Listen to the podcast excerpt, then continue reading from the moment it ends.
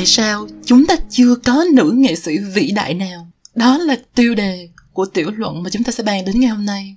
Um, tiểu luận này được viết bởi Linda Nochlin um, là một sử gia nghệ thuật người Mỹ um, và được xuất bản vào năm 1971 và cái tiểu luận này có một cái vai trò rất là quan trọng trong đối với ngành um, lịch sử nghệ thuật và cũng như là đối với nữ quyền um, thì trước khi mà đi vào cái nội dung của cái bài tiểu luận này mình nghĩ là chúng ta nên nói chút xíu về tác giả.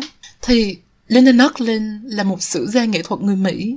Um, bà sinh vào năm 1931 uh, ờ, và mất vào năm 2017 bà sinh ra trong một gia đình do thái khá giả nhiều người từng học Harvard Dartmouth uh, những trường như vậy. Và gia đình của bà rất là trọng nghệ thuật rất là trọng văn học. Cho nên từ nhỏ là bà đã được khuyến khích um, thể hiện cái năng khiếu nghệ thuật uh, hội họa khiêu vũ này nọ và bà đi theo cái con đường đó uh, sau này luôn. Thì uh, vào năm 1951 bà nhận bằng cử nhân triết học uh, và sau đó bà học thạc sĩ văn học ở đại học Columbia và năm 1963 là nhận bằng tiến sĩ lịch sử nghệ thuật ở đại học New York. Và cái con đường của Nochlin đến với nữ quyền bà hay chia sẻ trong những cái phỏng vấn là một cái câu chuyện là đây loại là một cái ngày nọ có một cái người bạn một người quen của bà uh, ờ, chị lại nói với bà là mày có biết nữ quyền là gì không?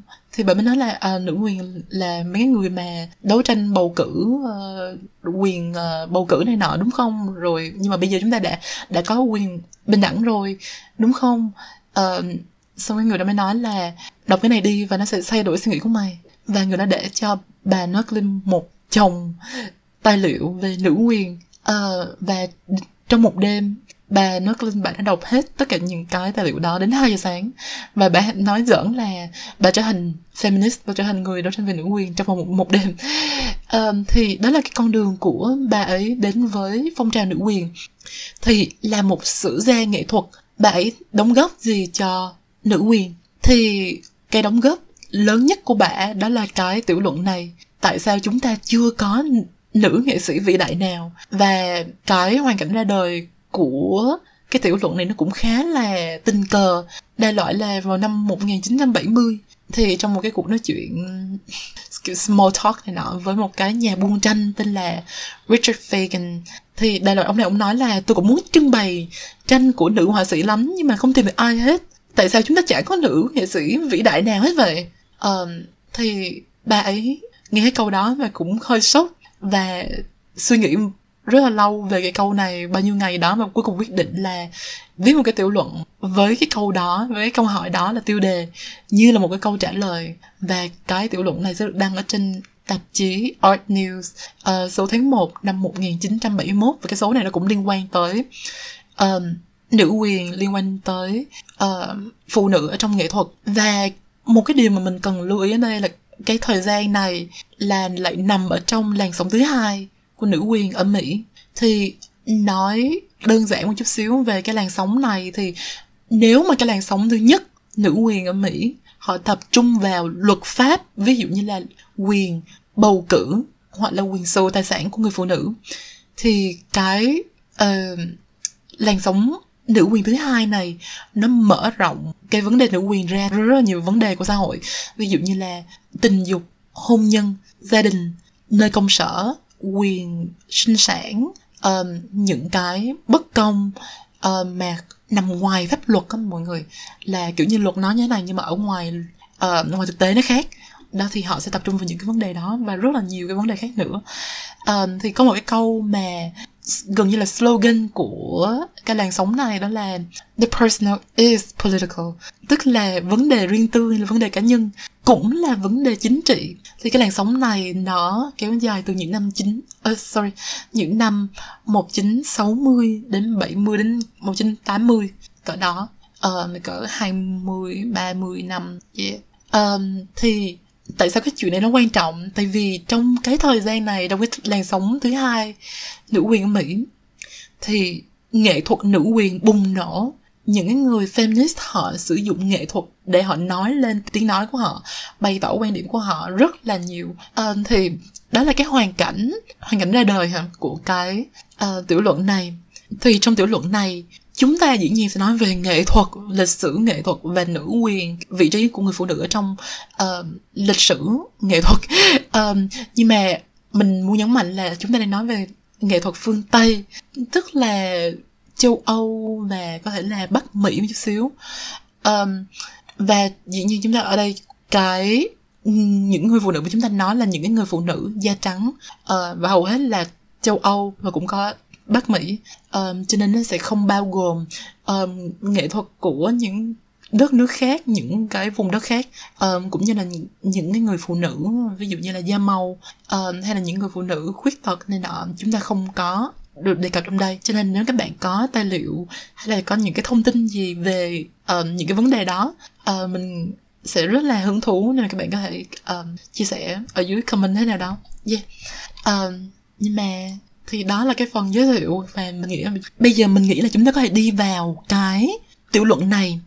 Uh, và làm rõ tại sao làm rõ nội dung của nó là gì và tại sao nó quan trọng đến ngày hôm nay vẫn còn quan trọng. Thì um, cái tiểu luận này nó được viết theo cái dạng là sẽ có một cái phần đầu giống như là cái phần bàn vấn đề cái phần đặt vấn đề phần phương pháp luận. Và sau đó thì mới bắt đầu vô thực sự là mổ xẻ vấn đề bắt đầu vô là trả lời cái câu hỏi. Thì bây giờ chúng ta sẽ bắt đầu với cái phần đầu tiên là cái phần phương pháp luận và đặt vấn đề. Thì câu hỏi mà tiêu đề của cái bài viết này là tại sao chúng ta chưa có nữ nghệ sĩ vĩ đại nào? Đây là một câu hỏi mà các bạn có thể nghĩ ô oh, đây là một câu hỏi của một người chống nữ quyền. Nói ra và cũng đúng Uh, và Linh Northland muốn chúng ta suy nghĩ về cái câu hỏi này một chút xíu. Là cái câu hỏi này khi mà nói ra câu này thì chúng ta có thể tưởng tượng một người mà phản nữ quyền sẽ trả lời là ờ uh, đúng rồi chưa có hình tượng nghệ sĩ vĩ đại nào là tại vì phụ nữ không bằng đàn ông họ không giỏi bằng họ không vẽ giỏi bằng họ không thể đạt tới cái sự vĩ đại nghệ thuật như là đàn ông đã đạt được.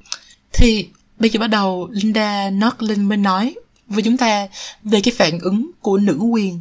Khi mà những người nữ quyền mà nghe cái câu hỏi này, họ sẽ trả lời như thế nào? Thì Linda nói với chúng ta về hai cái phản ứng của nữ quyền. Thứ nhất là cái phản ứng mà bà gọi là nuốt mồi câu. Là phản ứng gì? Là khi nghe câu hỏi này, một người nữ quyền sẽ tìm ví dụ nghệ sĩ nữ mà cũng có tài năng nè nhưng mà kiểu ít người biết hơn uh, và kiểu bị uh, lịch sử lãng quên. Và đem nó lên nói lên nói lên nói là cái chuyện này tốt và đáng làm nhưng vì nó không chất vấn những cái ngụ ý sai lầm trong cái câu hỏi. Và bằng cách trả lời nó thì lại củng cố cho những cái ngụ ý đó. Uh, và nó cũng có một cái hạn chế là khả năng cao là bạn sẽ không tìm ra được nhiều nữ nghệ sĩ tài năng ít nhất là không nhiều bằng những nam nghệ sĩ uh, những nam họa sĩ. Và sẽ rất là dễ cho những cái người mà phản nữ quyền họ quật lại bạn. Cho nên cái cách trả lời này nó mặc dù là Linda Nordlin nhấn mạnh là cái chuyện là sao ta khám phá những cái nghệ sĩ nữ mà bị lãng quên là cái chuyện rất là tốt và bà cũng làm cái chuyện đó. Nhưng mà chúng ta không thể chỉ làm như vậy thôi được. Um, cái cách trả lời thứ hai của nữ quyền là nói là tồn tại một sự vĩ đại nữ tính. Là tức là cái sự vĩ đại mà các ông này nói tới là cái sự vĩ đại nam, nam tính. Còn những cái người phụ nữ họ cái sự vĩ đại khác nhưng mà nó có nữ tính hơn. Um, cho nên là uh, nó khác thôi chứ không phải là không có những cái người nghệ sĩ uh, nữ vĩ đại thì Lennox Linh nói là nghe so thì cũng có lý đúng không? Tuy nhiên, nếu cái trường phái như là trường phái Danube, trường phái lập thể, um, hội tiền Raphael, um, trường phái Caravaggio, vân vân có thể có những cái đặc điểm nhận dạng mà nhìn vô là biết đây là lập thể đây là thể hiện đây là ấn tượng vân vân vân vân thì điều này không đúng đối với phụ nữ hay là nữ tính um, không có một cái đặc điểm nhận dạng nào để cho chúng ta biết đây là tranh của phụ nữ cả uh, ờ, và uh, gần đây mình cũng có một cái thử nghiệm ở trên Instagram và nếu các bạn chưa follow tụi mình trên Instagram thì còn làm cái gì nữa? Nghe podcast mà không follow Instagram là sao? Um, các bạn có thể follow tụi mình a just another rant trên Instagram nha. Thì gần đây mình có sẽ ta có một cái trò chơi ở trên story của tụi mình là mình đang một đống cái bức tranh và kiểu cái mọi người đoán bức tranh này là của nam nghệ sĩ hay là nữ nghệ sĩ vẽ um, và uh, mọi người đoán nhẹ đoán non. Nhưng mà cuối cùng là sai hết tại vì tất cả những bức tranh này là nam nghệ sĩ vẽ hết. Nhưng mà có người thì lại nghĩ bức tranh này là là là nữ có người là nghĩ bức tranh này là nam. Um, thì cái thì sau đó mình mới uh, kiểu sao ta mới kết luận là rất là khó để sao ta nhìn một bức tranh mà nói được đây là nữ tính hay là nam tính nó không gần như là không thể. Uh, và sau đó mình cũng có share một vài bức tranh những cái bức tranh mà của nữ nghệ sĩ. Và mình nghĩ là tất cả những cái người mà tham gia uh, trả lời câu hỏi uh, trên insta của mình cũng đồng ý là không thể nào mà có thể đoán ra được nhìn vô mà đoán ra được là bức tranh này là của nữ nghệ sĩ hay là na, nam nghệ sĩ mà vẽ ra cả.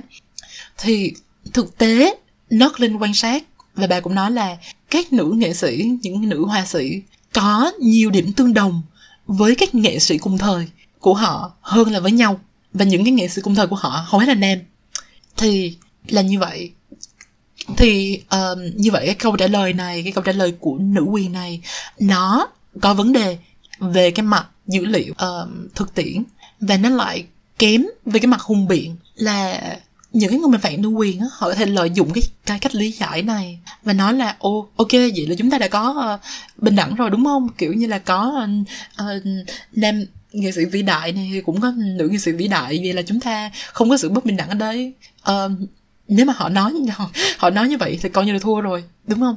Vậy thì hai cái trả lời này đều có những cái điểm yếu và đều thất bại cả đều thất bại trong cái chuyện mà trả lời cái câu hỏi này một cách thỏa đáng. Um, và gần như nó không dẫn chúng ta đến đâu cả. Thì câu trả lời của Notlin như thế nào? Thì câu trả lời của Notlin là ừ đúng rồi. Sự thật là chúng ta vẫn chưa có nữ nghệ sĩ vĩ đại nào mặc dù có rất nhiều nữ nghệ sĩ tài năng. Chúng ta không có phiên bản nữ của Michelangelo, Rembrandt, uh, Picasso, vân vân hay là phiên bản người da đen của họ. Và Notlin nói là cái chuyện này nó cũng như là chúng ta không có nghệ sĩ đàn bầu người Brazil vĩ đại nào nó cũng giống như vậy. Cái chuyện mà uh, cái lý do cho cái chuyện đó nó là cái lý do lịch sử khách quan chứ nó không liên quan đến cái khả năng của người phụ nữ hay người da đen hay là người Brazil um, và từ cái ý này Notlin muốn nói là có một cái sự đánh tráo vấn đề ở đây của những cái người mà đặt những câu hỏi này những cái người phản nữ quyền này những người không ủng hộ nữ quyền. Cái sự đánh tráo vấn đề ở đây là gì? Là biến những cái vấn đề lịch sử khách quan trở thành vấn đề cá nhân chủ quan. Ví dụ như ở đây cái vấn đề mang tính lịch sử khách quan trở thành vấn đề của phụ nữ là tại phụ nữ như thế này cho nên mới như thế nọ hay là vấn đề của người da đen hay là vấn đề của người Brazil, vấn đề của người do thái, vân vân và vân vân. Thì qua một cái đoạn giới thiệu rất là dài như vậy, nó nên muốn nói chúng ta biết là nếu chúng ta muốn trả lời câu hỏi này thật sự, thì chúng ta cần phải có cái phương pháp là như thế nào? Thứ nhất là phải phân tích cái câu hỏi và tập trung vào những cái yếu tố lịch sử xã hội, mang tính hệ thống, thiết chế, chứ không phải là mang tính cá nhân um, và chúng ta không dừng ở đó mà chúng ta cần phải trả lời những cái cần phải vạch trần những cái đánh tráo khái niệm những cái mà những cái hiểu sai những cái misconception. Um, rồi để bắt đầu có thể bàn vô cái chuyện là người phụ nữ trong nghệ thuật những người nữ nghệ sĩ trong lịch sử nghệ thuật thì chúng ta phải có cái nhìn đúng đắn về nghệ thuật và người nghệ sĩ hoặc là cái chuyện mà làm nghệ thuật để. Và đây là cái điểm mà Ờ, uh, Lena Nutlin muốn nhấn mạnh tại vì theo bà là rất là nhiều người có quan điểm sai về cái này có cái nhìn sai về cái này. Thì ờ, uh, Nutlin mới nói là vấn đề không hẳn nằm ở chỗ những người feminist hiểu nữ tính là gì mà thật ra nằm ở chỗ hầu hết mọi người có cái nhìn sai về nghệ thuật hoặc là về cái chuyện mà làm nghệ thuật á. Thì mọi người thường nghĩ là nghệ thuật hay là làm nghệ thuật là cái sự thể hiện cảm xúc nội tâm kiểu cái đẹp trong tâm hồn của người nghệ sĩ lên trang giấy hay là lên khung tranh vân vân vân vân. Uh, thì bà nước là mới nói là đây là cái nhìn rất là sao ta rất là lãng mạn rất là uh, thiếu thực tế.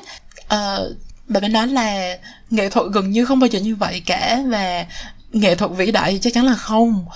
Uh, nó không có đơn giản như vậy nó là một cái quá trình rèn luyện và nó phụ thuộc rất là nhiều vào kỹ năng và nó gần như là một cái công việc vậy chứ không nó không phải là sao ta kiểu như là có cái đẹp trong tâm hồn cái xong quăng ra một cái là có cái bức tranh đẹp trên trang giấy. Thì uh, bà Nất Linh bạn muốn uh, nói về một cái vấn đề là the myth of the great artist. Uh, đại loại là uh, dịch như thế nào ta? Tạm dịch là uh, huyền thoại về người nghệ sĩ vĩ đại hả? Thì cái huyền thoại nghĩa là gì? Là uh, mỗi lần mà nói về một người nghệ sĩ vĩ đại trong lịch sử nghệ thuật á thì người ta sẽ có những cái câu chuyện là uh, và những cái câu chuyện này thường có những, những cái mô típ rất là giống nhau á. Thường là cái người nghệ sĩ này uh, ngay từ những năm đầu đời đã có một cái tiếng gọi bí ẩn từ bên trong như thế nào đó.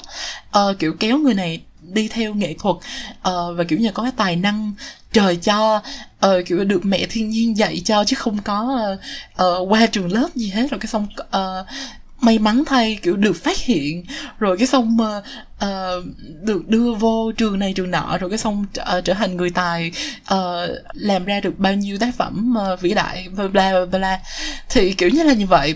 Thì đến cái tận thế kỷ 19 uh, và đến tận cái thời của Northland thì uh, trong sách vở nhiều khi người ta vẫn viết những cái câu chuyện như vậy. Thì um, sao ta? Những cái câu chuyện đó Nớt Linh nghĩ là gì chắc cũng có một phần là đúng đó nhưng mà không thể nào mà một trăm phần trăm đúng được đâu. Chắc cỡ kiểu hai chục phần trăm mười mười phần trăm hai chục phần trăm thôi.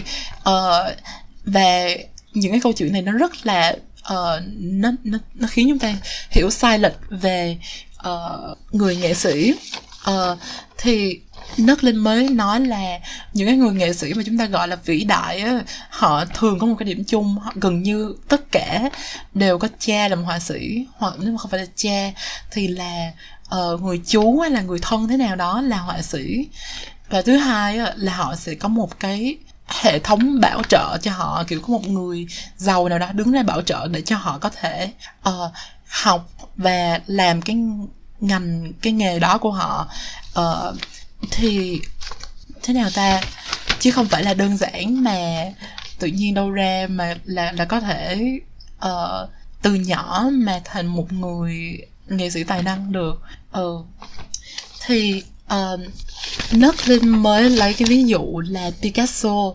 Thì cái câu chuyện của Picasso là mọi người thường kể câu chuyện của Picasso là một người rất là giỏi ngay từ nhỏ là mới 15 tuổi thôi mà đã vượt qua những cái kỳ thi uh, và vẽ ra những cái bức tranh rất là đẹp được chấp nhận vô được nhận vô uh, những cái uh, viện hàng lâm này viện hàng lâm nọ.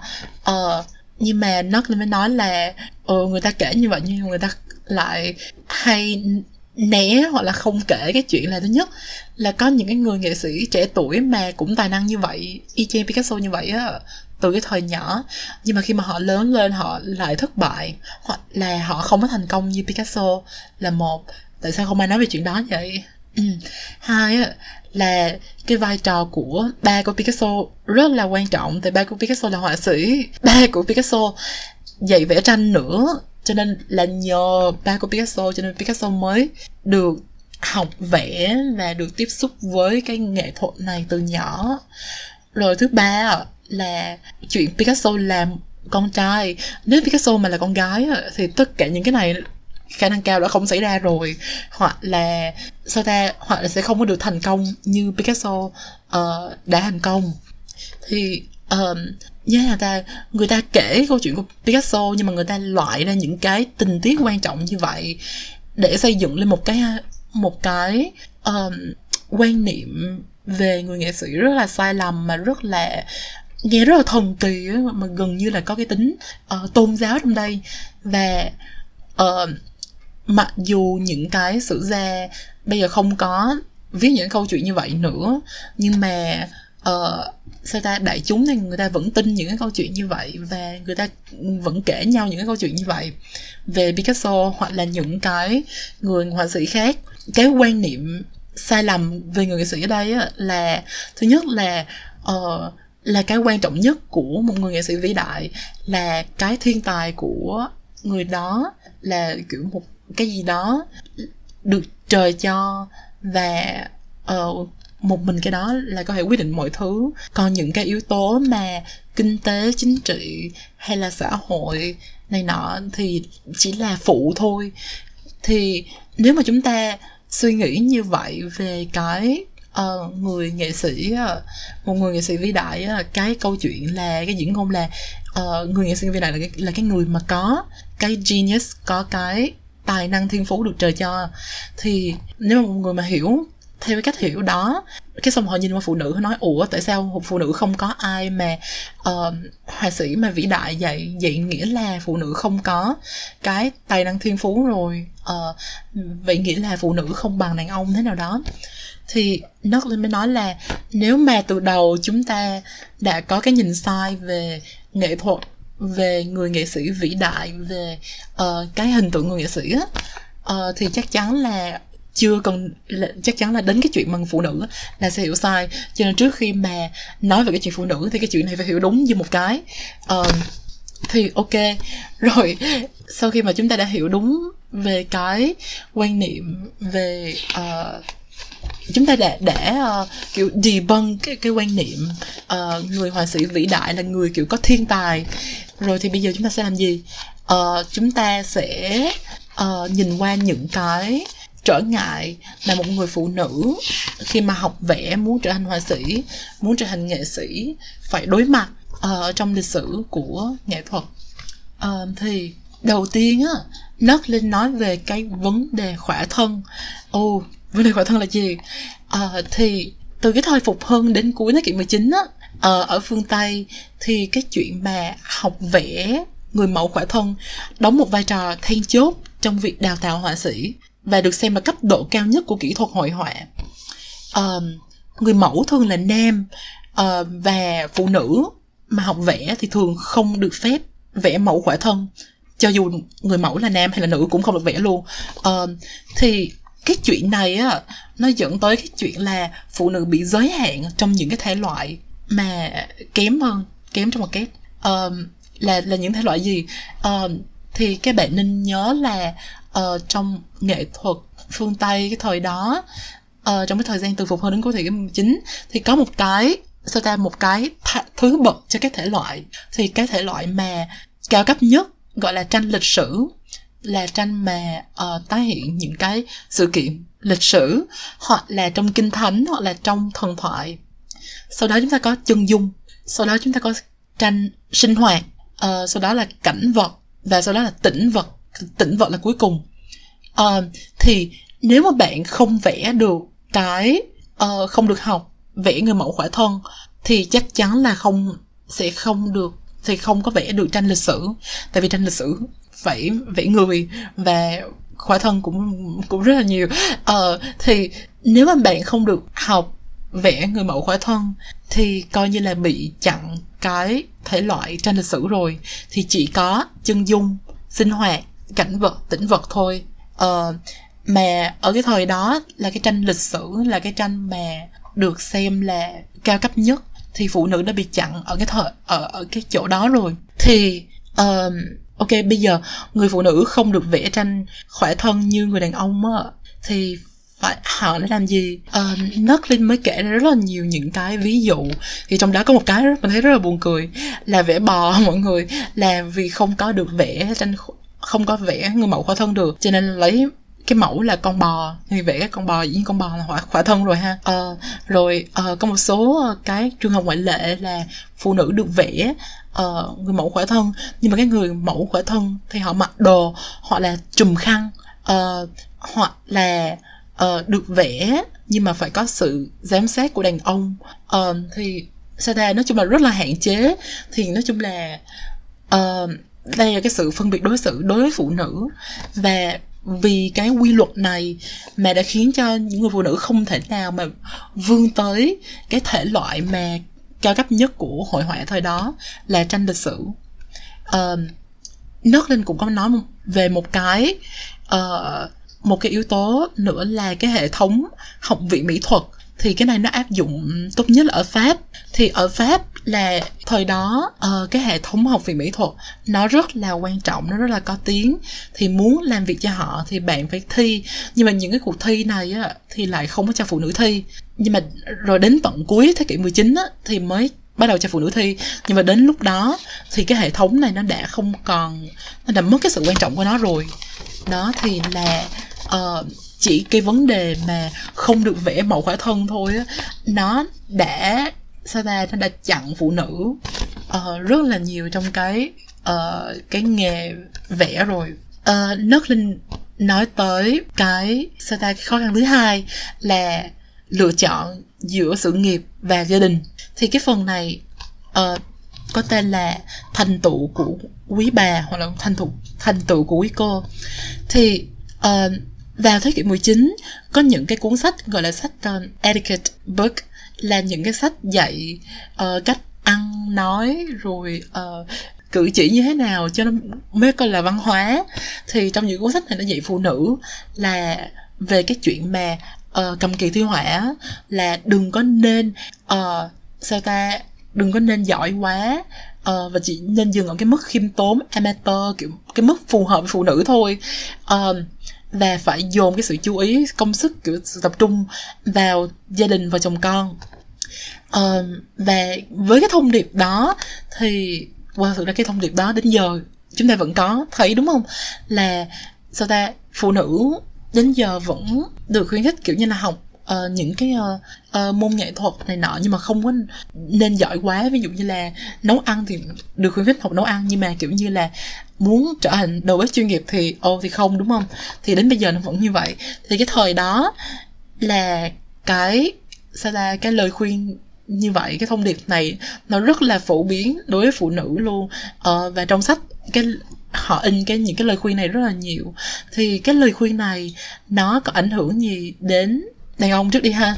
Thì đàn ông hưởng lợi từ cái uh, cái cái thông điệp này rất là nhiều. Thứ nhất á là ít cạnh tranh hơn. Rồi thứ hai là họ có thể tập trung nghiêm túc vào công việc của họ trong khi là ở nhà mọi chuyện đã được lo bởi người vợ đảm đang. Thì người vợ vừa lo việc nhà mà vừa lo uh, việc dạy con đúng không? Những cái cầm kỳ thi họa này những cái vẽ tranh này thì uh, rất là phù hợp cho cho cho việc mà uh, dạy văn hóa cho con nít. Rồi um, thứ ba nữa là người chồng khi mà quay về quay về nhà thì được thỏa mãn về tình yêu và tình dục. Uh, thì thế nào ta? Nớt lên mới kể ra một số cái ví dụ là những cái uh, danh họa như là Delacroix, Courbet hay là Van Gogh. Thì họ có thể bỏ cái nghĩa vụ hay trách nhiệm với gia đình để theo đuổi nghệ thuật. Và đồng thời họ vẫn có bạn gái, vẫn có người tình, thì cái tình yêu và tình dục của họ được thỏa mãn, đúng không? Thì họ không có phải hy sinh đời đàn ông để theo đuổi sự nghiệp chút xíu nào hết trơn á. Nhưng mà phụ nữ thì không có như vậy được. Phụ nữ thì nếu mà chọn gia đình á, thì công việc của họ ở gia đình là không được trả lương rồi nha mà nó lại rất là nhiều thì không có thể nào mà vừa làm cái công việc đó mà vừa duy trì cái sự nghiệp của họ cả. Cho nên họ bắt buộc phải chọn. Cho nên nếu mà họ chọn gia đình thì họ không thể nào có cái sự nghiệp được. Và nếu mà họ chọn sự nghiệp thì họ không thể nào lập ra gia đình được. Thì uh, nó mới tóm lại một câu là trong cái thế kỷ 19 ở trong giới hội họa thì phụ nữ chỉ có thể làm người mẫu chứ không thể làm họa sĩ được. Uh, sau đó nước linh mới điểm qua một số những cái thành công là những cái người phụ nữ mà thành công trong lĩnh vực nghệ thuật. Uh, thì chúng ta có uh, Marietta Robusti chúng ta có Artemisia Gentileschi um, Sharon chúng ta có Madame Vigée Lebrun chúng ta có Angelica Kaufman uh, và chúng ta đặc biệt là chúng ta có Rosa Bonheur. Uh, thì những cái người nữ nghệ sĩ này những cái người nữ họa sĩ này đều có chung một cái điểm là đều có chung hai điểm. Thứ nhất là đều có ba là họa sĩ. Nếu mà không có ba thì là có uh, người thân chồng hay là chú hay là thế nào đó. Thì ví dụ như uh, tất cả những cái người mà mình kể trên á đều là có ba là họa sĩ. Uh, còn ví dụ như là Beto Morizo thì bà này cũng rất là nổi tiếng. Uh, và bà có chồng là họa sĩ. Và anh của chồng của bà tức là anh chồng là Manet là họa sĩ rất là nổi tiếng luôn. Thì uh, thì nếu mà không phải là người cha làm họa sĩ thì cũng là người chồng hay là người quen thế nào đó. Rồi điểm chung thứ hai của những cái người họa sĩ nữ họa sĩ này á là họ có cái gì đó nổi loạn. Uh, là họ kiểu như là đi ngược lại với truyền thống kiểu đi ngược lại với chuẩn mực xã hội á.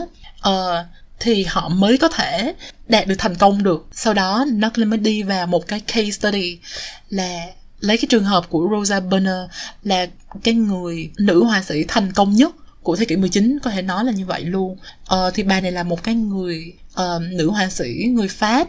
Uh, và bà nổi tiếng với tranh cảnh vật và bà nổi tiếng là vẽ động vật rất là sinh động. Thì bà trong cái thời gian của bà là giữa thế kỷ 10 từ giữa thế kỷ 19 đến cuối thế kỷ 19 là bà gặt hái được rất là nhiều thành công và bà rất là nổi tiếng luôn. Thì uh, sau đó nó mới đi qua những cái yếu tố mà tạo nên thành công của cái bài này á, thì cái yếu tố đầu tiên mà chúng ta phải, chúng ta không thể nào quên được á, là yếu tố về lịch sử. Là cái thời gian mà bài này bả hoạt động là giữa thế kỷ 19 đến cuối thế kỷ 19 ở Pháp thì cái thời gian này là cái trào lưu hiện thực nó lên ngôi. Thì hiện thực, trào lưu hiện thực là một cái trào lưu nghệ thuật. Cái mục đích của nó là muốn tái hiện lại hiện thực. Là những cái mà trước đây bị xem là bị xem thường bị xem là không đủ uh, sao ta không đủ sang để được đưa lên tranh được đưa vào văn học. Thì bây giờ trào lưu hiện thực những cái người mà theo trào lưu hiện thực họ sẽ vẽ họ sẽ viết về nó họ sẽ tái hiện hiện thực uh, qua cái tranh hoặc là qua tiểu thuyết của họ kiểu như vậy. Thì các bạn có thể thấy là nếu mà một cái trào lưu mà nó muốn tái hiện là hiện thực á thì cái thể loại tranh mà nó sẽ ưu tiên á, thì chắc chắn sẽ không phải là cái thể loại tranh lịch sử và tranh chân dung. Nếu mà các bạn nhớ lại cái cái cấp bậc, cái loại tranh á, thì là tranh lịch sử, tranh chân dung, sinh hoạt, cảnh vật, cuối cùng là tĩnh vật. Thì khi mà trào lưu hiện thực lên ngôi á, thì nó lại đi, nó lại đảo ngược lại cái trình tự đó. Thì bây giờ cái tranh sinh hoạt và cảnh vật thì lại là được ưu tiên nhất. Tại vì đó là hai cái thể loại mà có thể tái hiện lại hiện thực còn chân dung và tranh lịch sử thì không. Thì cái điều này nó lại um, uh, là ta nó lại gỡ bỏ cho Rose, Rosa Bonheur và các nữ nghệ sĩ khác một cái gánh nặng là cái gánh nặng về cái chuyện không được học um, vẽ mẫu khỏa thân. Tại vì bây giờ cái chuyện mà vẽ tranh lịch sử nó không còn quan trọng nữa. Bây giờ cái cái tranh mà người ta cần uh, cái tranh mà uh, được lên ngôi là cái tranh sinh hoạt và tranh cảnh cảnh vật đúng không? Uh, thì cái thời gian này là may mắn là cái bà Rosa Bonheur bả sinh vào cái thời gian này cho nên bả có thể phát triển cái thể loại này gặt hái được thành công trong cái thể loại này. Uh, một cái yếu tố nữa mà nó cũng muốn nói tới là cũng liên quan đến cái chuyện là trào lưu hiện thực này và cũng cái thời gian uh, giữa thế kỷ 19 cuối thế kỷ 19 luôn. Là cái thời gian này á là tranh nó không còn là một cái thứ gì đó dành cho giới quý tộc nữa mà trở thành một cái hàng hóa mà được giới tư sản tiêu dùng. Uh, khi mà giới tư sản lên ngôi họ muốn có những cái tranh uh, để trang trí trong nhà thì họ trong nhà của họ thì họ chỉ cần những cái tranh kiểu như là tranh sinh hoạt tranh cảnh vật rồi tranh vẽ tĩnh vật bình bông này nọ để cho nó đẹp lên. Cho nên là những cái thể loại mà uh, trước đây được xem là uh, tầm thường ví dụ tranh sinh hoạt cảnh vật tĩnh vật thì lại cái nhu cầu nó lại tăng cao lên. Cho nên là những cái người như là Rosa Bonheur mới có điều kiện để thành công. Rồi cái yếu tố thứ hai trong cái thành công của Rosa Bonheur là chuyện bà là con gái của một nghệ một họa sĩ. Ba bà là họa sĩ và ba bà khuyến khích con gái của mình đi theo nghệ thuật. Cho nên là có cái sự uh, được quen biết với cái ngành nghề này từ hồi nhỏ rồi. Uh, và cái điểm thứ ba uh, mà có thể đóng góp vào thành công của bả là cái chuyện là bả không lập gia đình.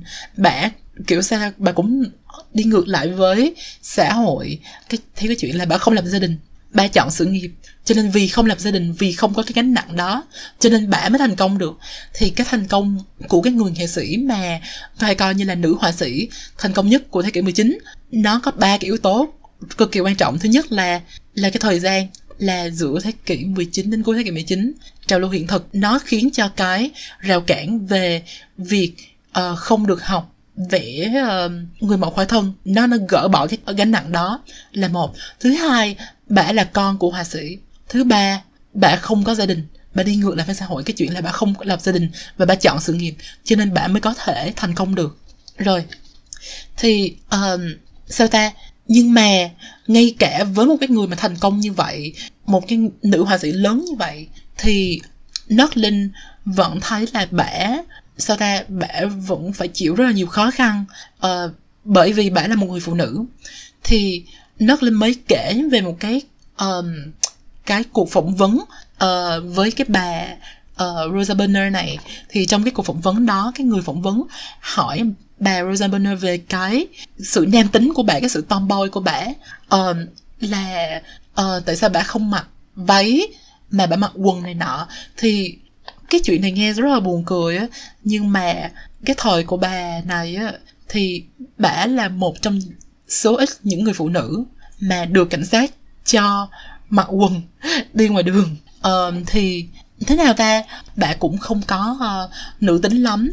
Nhưng mà khi mà bị hỏi về cái chuyện đó bà cũng rất là sau đây bà cũng hơi kiểu defensive á. Bà bà nói những cái câu kiểu như là đại loại là ôi thực ra là tôi làm việc cho tôi có lý do công việc cho nên tôi mới mặc quần thôi. Chứ ờ, đàn bà phụ nữ ai mà không thích mặc váy? Bây giờ kiểu tôi mà muốn mặc váy thì là mở ờ, mở tủ ra lấy cái váy mặc ngay bây giờ cũng được.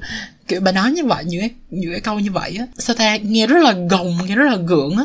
Ờ, thì cái đất linh mới th- thấy là cái chuyện trời một cái người mà phụ nữ một cái người họa sĩ thành công nhất của thế kỷ 19 và lúc này là bà già rồi nha. Mà sao ra mà còn phải cảm thấy là mình phải phải biện hộ cho cái chuyện cách ăn mặc của mình. Nó rất là buồn cười và nó rất là đáng buồn á. Thì nó thể hiện ra là uh, sao ra dù có thành công hay thế nào thì cái người phụ nữ vẫn có những cái khó khăn tâm lý uh, vì bị bó buộc bởi cái khuôn mẫu giới. Một điểm đáng lưu ý nữa là uh, khả năng rất cao là Rosa Bonner là một người phụ nữ đồng tính. Uh, trong cái thời lúc mà bà sống bà chưa có bao giờ nói là tôi là người đồng tính hết trơn á. Nhưng mà kiểu bà sống với một cô bạn. Ừ hai người sống với nhau rồi sau khi mà cái cô này chết thì bạn lại gặp một cái cô khác nữa và kiểu hai người này uh, cũng lại sống với nhau nữa.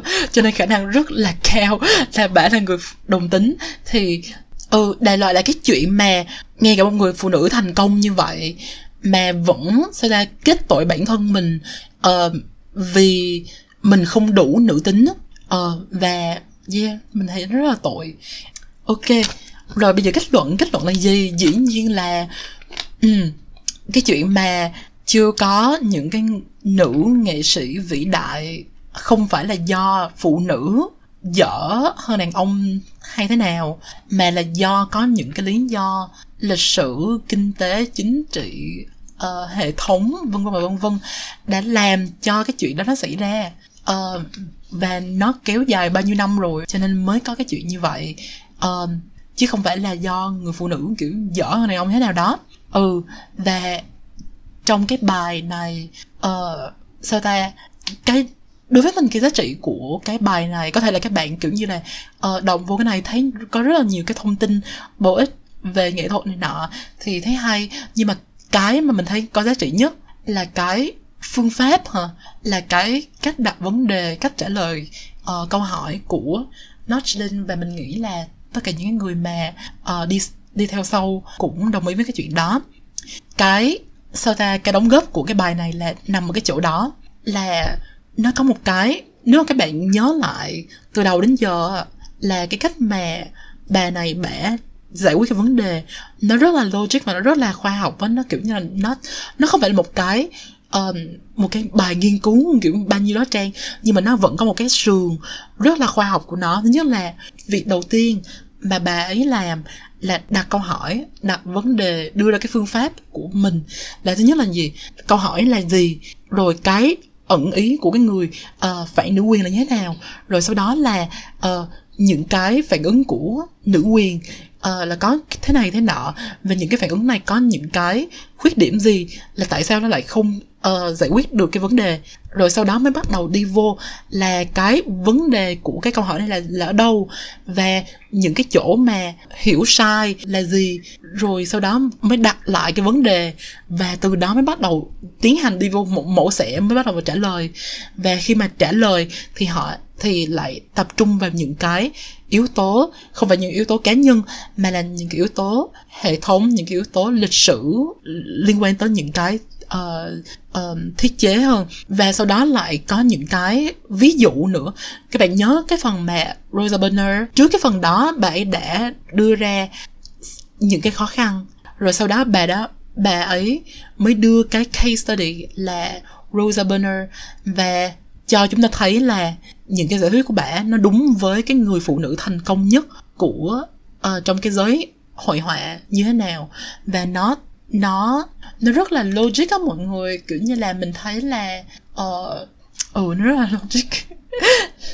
Thì đó là những cái đóng góp của cái bài này cho những cái người đi theo sau uh, của Notland uh, những cái người mà làm về uh, lịch sử nghệ thuật hay là làm về nữ quyền thì họ uh, có thể nhìn cái sườn này nhìn cái cách giải quyết vấn đề này và lấy cảm hứng từ đó để áp dụng vô cái trường hợp của họ và những cái lĩnh vực của họ. Uh, thì yeah đó là tiểu luận của Linda Notchlin tại sao chúng ta vẫn chưa có nữ nghệ sĩ vĩ đại nào.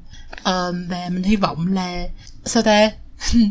Nó thú vị đối với các bạn. Thứ nhất là về cái chuyện nghệ thuật nè và thứ hai là cái chuyện mà cái cách nhìn cách giải quyết vấn đề uh, của một người uh, một một học giả cũng là một người nữ quyền. Thì đó là cái bài uh, tiểu luận của Linda Notchlin. Và nếu mà các bạn uh, có góp ý gì đó kiểu chia sẻ gì đó thì để comment ở dưới. Và uh, like share subscribe. Uh, một lần nữa mình rất là run trời thực sự luôn. Và hôm nay mình lại bệnh một chút xíu nữa. Cho nên là thông cảm cho mọi người. Uh, và mọi người có góp ý thì nhẹ tay thôi. Yeah. Và tụi mình là Just Another Rant ở trên uh, Facebook và ở trên Instagram nữa. Mọi người follow tụi mình trên Instagram đi. Um, và yeah hẹn gặp lại các bạn trong một tập sau. Uh, bye.